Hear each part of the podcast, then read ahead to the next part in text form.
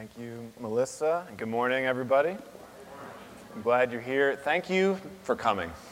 Probably don't say that enough. Thank you for making the decision to get up and to, to come worship together. It matters. It matters for our own walk with the Lord. And I think sometimes I remind myself that on days where I may not feel like going, it's not just about me, it's about others. It's about maybe the Lord has me here to help build up, encourage somebody else. And it's just better together. So thank you for coming. Thank you for making the choice to come.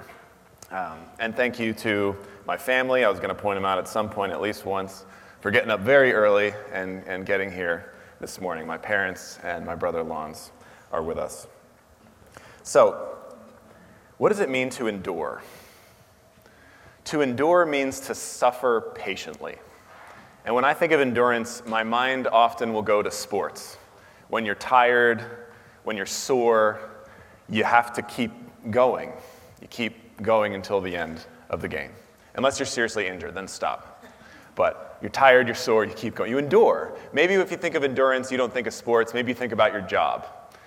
From the moment you wake up in the morning, the alarm clock goes off, which sometimes is the worst part of the day, isn't it? Just getting up. How many have punched it, thrown it, whatever? I roomed with my brother Lons for a while as a kid, I know what he says when the alarm goes off. Often he says something like, You've got to be kidding me, just like starting the day that way. Endurance. Or maybe you think of the, the time you want to nap during your job, 10 a.m., 2 p.m., or, or your coworkers or your boss, where you have to patiently suffer in your job, the monotony of it at times. Maybe you think of your job, maybe you think of relationships, because we know that with any deep relationships, it's going to require loving endurance, suffering patiently with those that we care about. And that brings us to our passage today. We're going through the book of Ruth, and we're calling this series a case study of love because Ruth lived a life of love. She was an expert at selfless love. And our hope and our prayer in this, in, as we go through Ruth is for us to be drawn to the same God of love that she knew. And so we get to our passage today at the end of chapter 1, verses 19 through 21. But let me give you a, a quick refresher here. At the beginning of the story, we have Naomi, the main character, and her husband Elimelech. And they're living in Bethlehem, in the promised land, Israelites, part of the clan of the Ephrathites. And a famine hits. And so they leave Bethlehem and they move to Moab with their two sons. But when they get there, Elimelech dies, Naomi's husband, and then 10 years later, both of her sons die without having any grandchildren. And she's left with her two daughters in law, Ruth and Orpah. None of the women wanted the situation they were in. We talked about the loss of love that they experienced, all of them, at that time. So the question is, how would they respond? And we talked last week about the opportunity to love. We see Naomi's love for her daughters in law as they push them to go back to Moab, to go back to their families. Naomi had heard that the Lord had visited his people in Bethlehem, and so she starts walking back to Bethlehem after at least 10 years of being away. Ruth and Orpah made the decision to follow her, which is extraordinary. Naomi must have been truly a gem of a person for them to want to stay with her rather than go back to their families in Moab.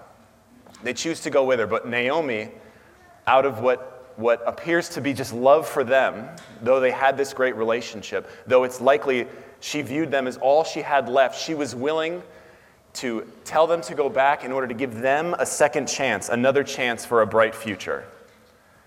Orpah understandably goes, weeping as she departs. But Ruth, it says, clung to Naomi. As Naomi was essentially saying, My life is over, go have a second chance, Ruth says to her, No, my life's over. I'm with you. And she gives this poetic, beautiful response that, as Miller commentary says, has set 30 centuries trembling. She sealed her fate to love God and love Naomi for the rest of her days. She left Naomi speechless, and the two of them begin to make that walk back to Bethlehem together. And that leads us to verses 19 through 21, the end of chapter 1, as they enter into Bethlehem. And here's the main idea for our passage today love requires endurance. Love requires endurance. So we're going to talk first in those first two verses, three verses of 19 to 21, Naomi's return home to Bethlehem. And then secondly, Ruth's arrival to her new home. And we're going to talk about how endurance was part of this journey in verse 22. Love requires endurance. First, Naomi's return home. In verses 19 through 21, we see a reunion take place in Bethlehem. We see her begin to remember what life was like before she left, remembrance. And then there's this question of repentance, which we'll talk about. Was she repenting in returning home? So, first, the reunion in verse 19. So the two of them went until they came to Bethlehem. And when they came to Bethlehem, the whole town was stirred because of them. And the women said, Is this Naomi? So I want to stop. After it says they walk back to Bethlehem, it's easy to just keep going. And the walk was about seven to 10 days. This was no easy hike, this was no brisk walk together. Part of the terrain would have been difficult to, to walk through, apparently. Seven to 10 days of walking back to Bethlehem. And I know what some of you may be thinking as I say that. If you were in Ruth's sandals and you made this beautiful commitment to Naomi, I'm with you to the, to the end. I'm going to stay in Bethlehem with the people of God and worship the true God. You know, I'm with you no matter what. And then you find out you're going 10 days of walking, you might think, all right, well, I'm actually throwing in the towel here. I'm not actually going to do that. It's a long walk. And I, I thought about the differences between then and now and how much walking people needed to do not just when they changed location, but on a daily basis. People were walking anywhere from seven to 10 miles was a typical day of, of, of living where you lived without transportation like we have today. And walking is, is, is healthy for us, not just physically, but I, th- I thought about the, the number of conversations people would have had and would have been f- really forced to have as you're walking with people, walking and talking. And I got a little bit jealous thinking about the disciples and thinking about the amount of conversations and time of just walking and talking with Jesus. They walked back to Bethlehem. Now, for Naomi, it had been 10 years since she had been home. And at the time, they had no ability to keep in touch. So, this is a relatively small city, Bethlehem. One to 2,000 people, most of them lived there the whole life. They knew each other. Naomi would have known a lot of people. Hasn't been there in 10 years. She gets back. They had no ability to keep in touch. They didn't have phone, they didn't have social media, they didn't have Facebook or any of the other lesser apps like Instagram or TikTok, which have less features, which I don't understand why you switch to those. But apparently I'm getting older, and so that's, that's the thing. But they had no ability to keep in touch, even if they wanted to. So she gets back, and what happens? Well, the whole town, it says, is stirred they were buzzing. The same language is used in 1 Kings chapter 1 to talk about Solomon's coronation. When he became king, the city, Jerusalem, was stirring. People were excited. There was a celebration. Naomi's back. Think about what Naomi has gone through. And then think about the situation with the whole city excited and wanting to talk to her. During a reunion, what do you usually talk about? You talk about how you've been since the last time you saw them. You talk about the past and what you've gone through together. You talk about those things. Do we think Naomi wants to talk about her past right now? No. She probably wants to disappear, but she can't. There's a wall around the city of Bethlehem. There's an entrance in the front, which is basically the, the, the social hub of the city where where, where, where buying, economic activity took place, and where, where court of law decisions happened, but also where just people gathered to hear updates. It's, it's, it's the, the, the hub of, the, of this whole city, and she has to go through it, and she can't avoid all the people coming up and saying, Naomi's back, and then wanting to talk to her. She wants to disappear, and yet she has to face the people that she knew. What does she do? Now, I wanted to take a second here to to ask this question what do we do when we're hurting and we can't avoid the conversations? What do we do to not disappear and refuse to get together with anybody or to still be part of the church community when we're hurting? Is there any way, what, do we do about that? And I'm sure uh, maybe this can fuel some conversations later. I'm going to give you one idea, one tip. When you don't want to have to keep repeating the same conversation over and over again when it hurts to even bring it up, there's something called this, this idea of having something written out, something prepared, where you don't have to keep saying it, where you don't have to keep updating. There's something called Caring Bridge, which I think a lot of you already know about, where you can post updates about what's happening in your life or a loved one. And when people, out of, you know, probably just sincere, good, trying, caring about you, wanting to know how things are going, you can tell them, you know, check out the website, check out what I, what I wrote. I'd rather not talk about it right now. Something like that. The whole town wants to talk to Naomi. They want to hear about how she's doing. But it wasn't the reunion that Naomi imagined when she left 10 years prior. She begins to remember. Look at verses 20 through 21. So she said to them, Do not call me Naomi, call me Mara. For the Almighty has dealt very bitterly with me.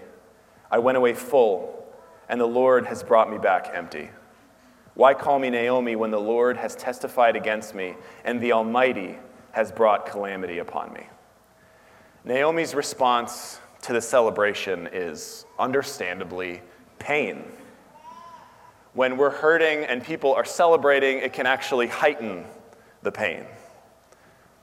There's a proverb, Proverbs 25, that says, Whoever sings a song to a heavy heart is like one who takes off a garment on a cold day. Get the idea? Like ripping off someone's jacket in the middle of a winter day is celebrating when they're in pain. Naomi's name means pleasant or sweetness and she's hearing her name again and again, the people that she's known for so long. And the irony of it is hitting her. She says, Don't call me pleasant. Don't call me Naomi. There's nothing pleasant or sweet happening in my life right now. Why call me that when it seems as if God doesn't call me that anymore? Call me Mara, which means bitter. We talked a little bit last week about lamenting. Lamenting, if I had to put it in one succinct sentence, would be a healthy raising of the fist toward God. Lamenting is a healthy raising of the fist toward God. The people of God throughout, you have not had a thought against God that you can't, in one way or another, read about someone else having that thought and expressing it to the, to the Lord in Scripture healthy raising of the fist toward God. Wrestling with Him is what the people of God do. It's what Israel means to wrestle with the Lord. Now, there's something Naomi's doing that's potentially dangerous here. She's talking to people about God, she's talking negatively about God to others. And the, the danger of doing that again and again and again is becoming bitter, which she's not skating around here and saying, Call me bitterness. She's wrestling with bitterness here. There's a world of difference between talking about God negatively to others and talking to God, no matter what, how negative it is. Lamenting. I want to give you some examples of laments, of healthy raising of the fist toward God that we read about in the scripture. There's some, there's some in Jeremiah, there's some in Lamentations and throughout some of the prophets, but I took some from the Psalms. It's a reminder of what examples of what some of the people of God have said, and a reminder that God can take this kind of thing. Psalm 79 says, How long, O Lord, will you be angry with me forever? Psalm 77, Has God forgotten to be gracious? Psalm 13, Will you forget me forever? Psalm 43, Why have you rejected me? Psalm 44, Awake, why are you sleeping, O Lord? Wake up. Don't reject us forever. Why do you hide your face? Psalm 109, Be not silent, O God of my praise. And Psalm 71, Do not cast me off in the time of my old age. Forsake me not when my strength is spent, O God. Be not far from me. These are examples of crying out to God. It's about the disconnect between what we know and believe God to be and the reality in which we are currently living in. It's the despair of what seems like a gap of what we believe and what life is at the time. This may be the lowest point of Naomi's life so far. And thinking about her past and getting home again may be only heightening her pain. But I want us to take a second and think about this question Is returning to Bethlehem in the first place a step towards repentance, a step towards renewing her relationship with the Lord? And it is a question, it's not clear. I want to point out that when Naomi left Bethlehem to go to Moab, she went with her husband and her two sons. It's very possible that she didn't make that decision.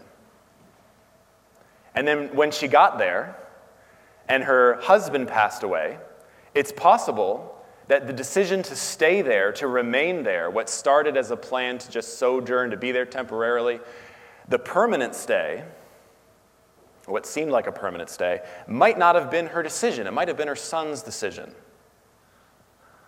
And so we don't know. Maybe she would have gone back if it was up to her, or maybe it was a joint decision. We don't know for sure. But what we do know is if this is repentance, it's subtle. The word return, returning to Bethlehem, is the same word used for repentance in Hebrew. But if this is a form of repentance, it's what Miller calls in his commentary a kind of gentle rain. She's not saying it, she's not speaking confession and apologizing to Lord or any for leaving the promised land when life got hard. But through her actions, she may be showing it in her return. It's not clear. And I want to point this out. It's often unclear why people are hurting. It's often unclear why circumstances happen the way they are that involve lots of suffering. And for us to right away think we know all the reasons why, if you just do this, if you just say this, if you just didn't do that, then I think it's a check on us to remember there's all kinds of vagueness of why suffering happens. And to go into that with your own circumstances or others with humility, with a lack of, of judgment about that, and to respond with care and to point people to the Lord as best we can. It's not clear. But if she is repenting, it's this subtle, it's this gentle rain, it's not a downpour. Have you ever wondered is somebody apologizing to me?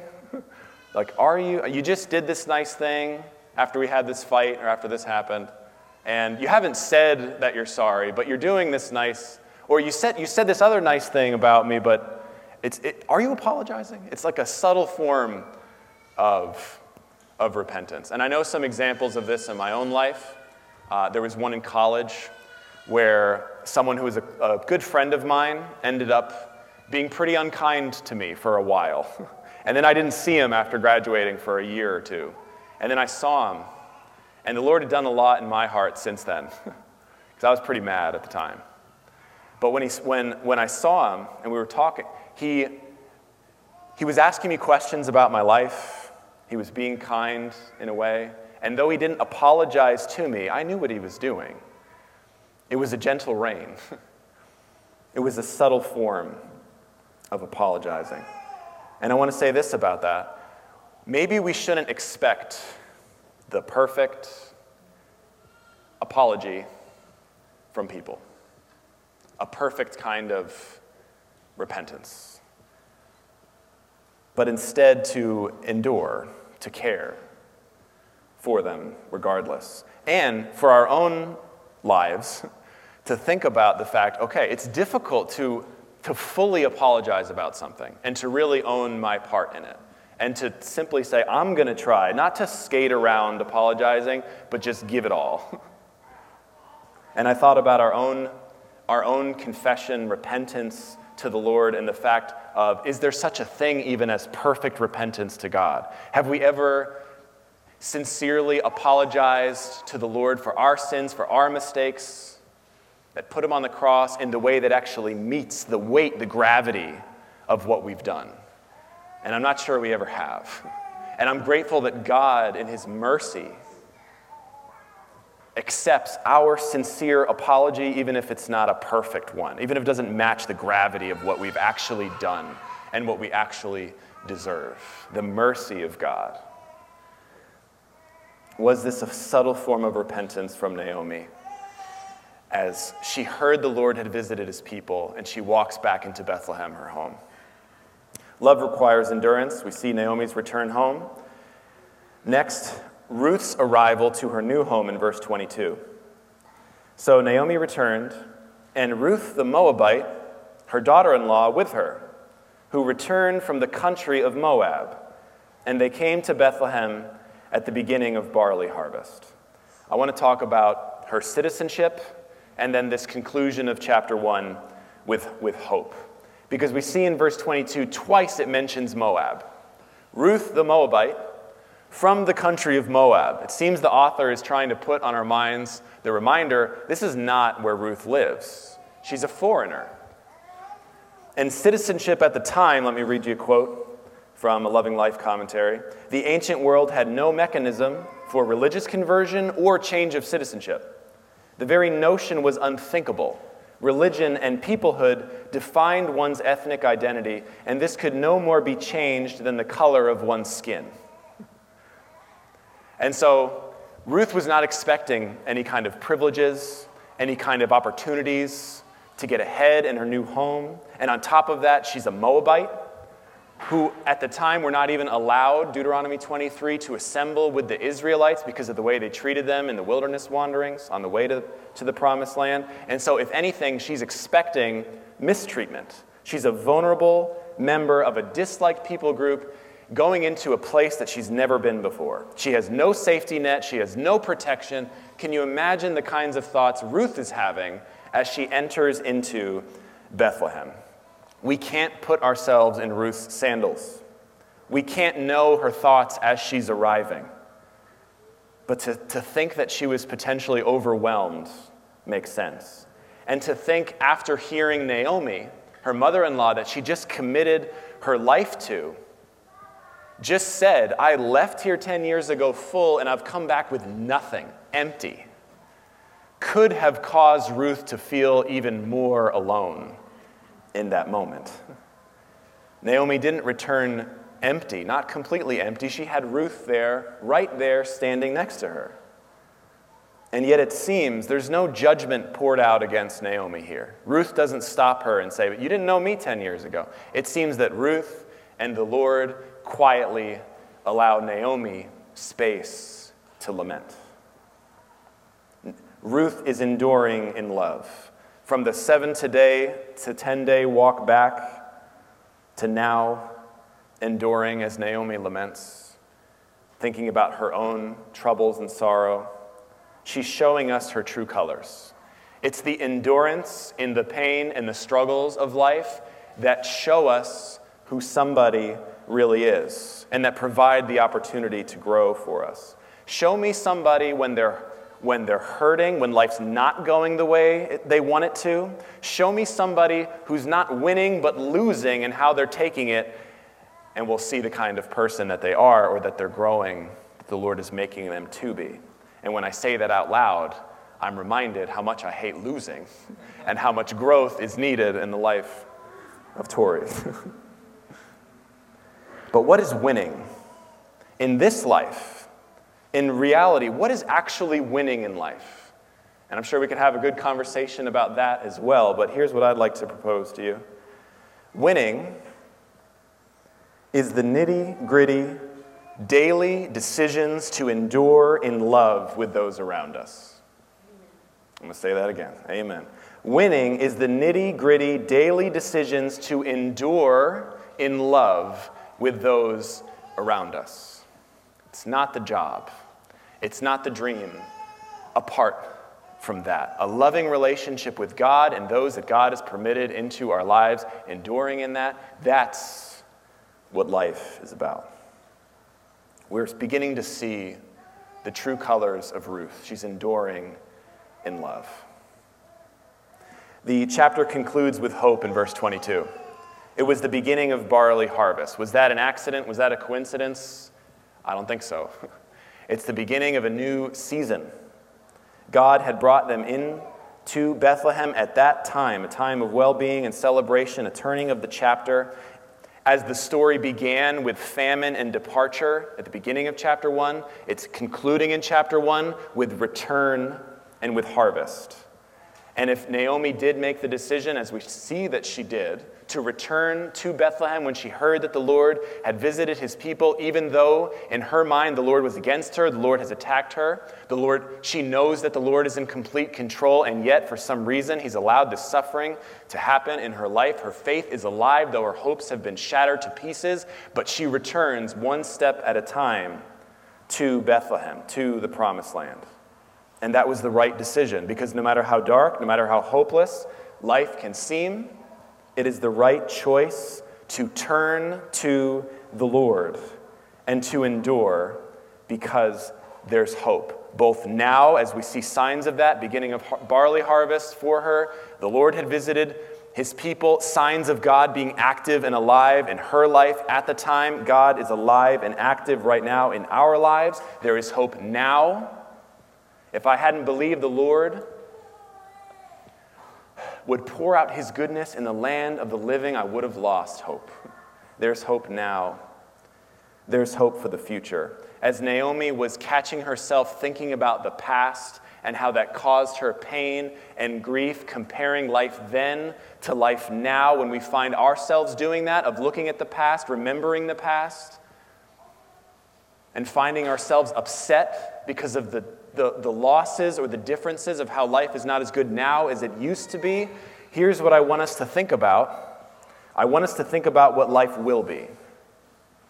When you get caught up thinking about the past, what life was, and it makes life now upset, don't forget about the life to come. Jesus is making all things new. Without Him, without Christ, a loss may be a permanent loss, whatever it is. That thing, that relationship, that sees that time of life that was better because you had something that you don't have now, without Jesus, that may be gone forever. Without him, dead is dead. There is no hope for the future. But with him, as C.S. Lewis said, there are far far better things ahead than any we leave behind. I'm going to say that again, too. There are far, far better things ahead than any we leave behind. So endure. So suffer patiently with the hope that God is alive and active now, and in the future, you better believe He's making all things new. If Naomi had an idea of what God was doing in her life, if she knew that through her struggle and her family suffering, that God was going to bring the Messiah through her family line, if she knew that, how might that have changed the way that she viewed her life? She didn't know. God wasn't going to give her all the answers. He doesn't do that for us. He doesn't show us exactly all the ways He's working 10 years, 100 million years from now because of the lives we're living now and the patient suffering he calls us to endure now. He wants to grow our faith. He wants to grow our trust in him, to know it's not wasted, and so endure. And the reason we have any opportunity to endure is because we have a God who endures.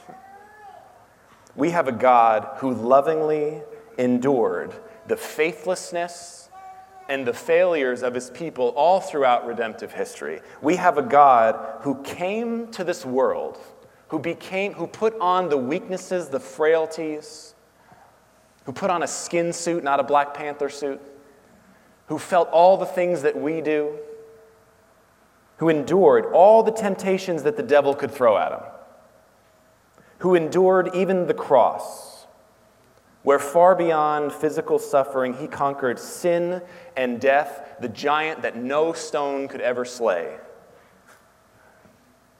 And he did that to set the captives free. He did that to declare his people innocent, though we are guilty.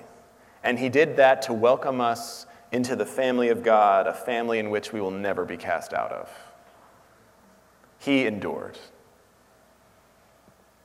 And through his power and strength, we, in a much smaller way, because he overcame the world, we can endure now as he's changing and growing us more into the likeness of his son. Amen? Let's pray.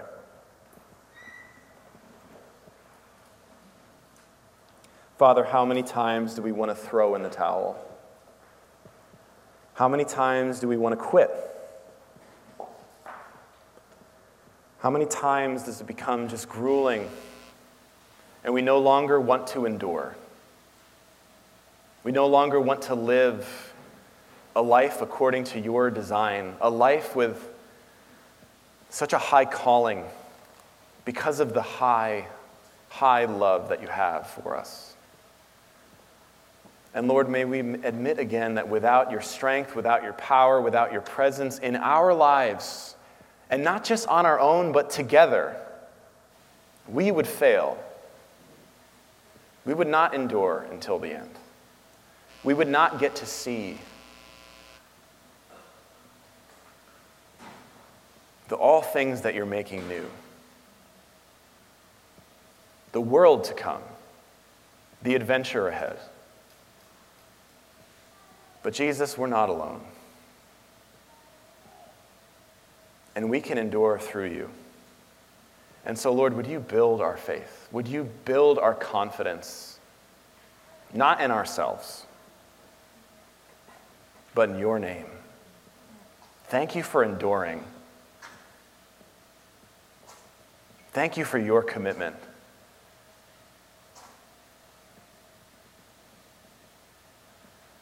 Ruth said to Naomi, May nothing separate me from you.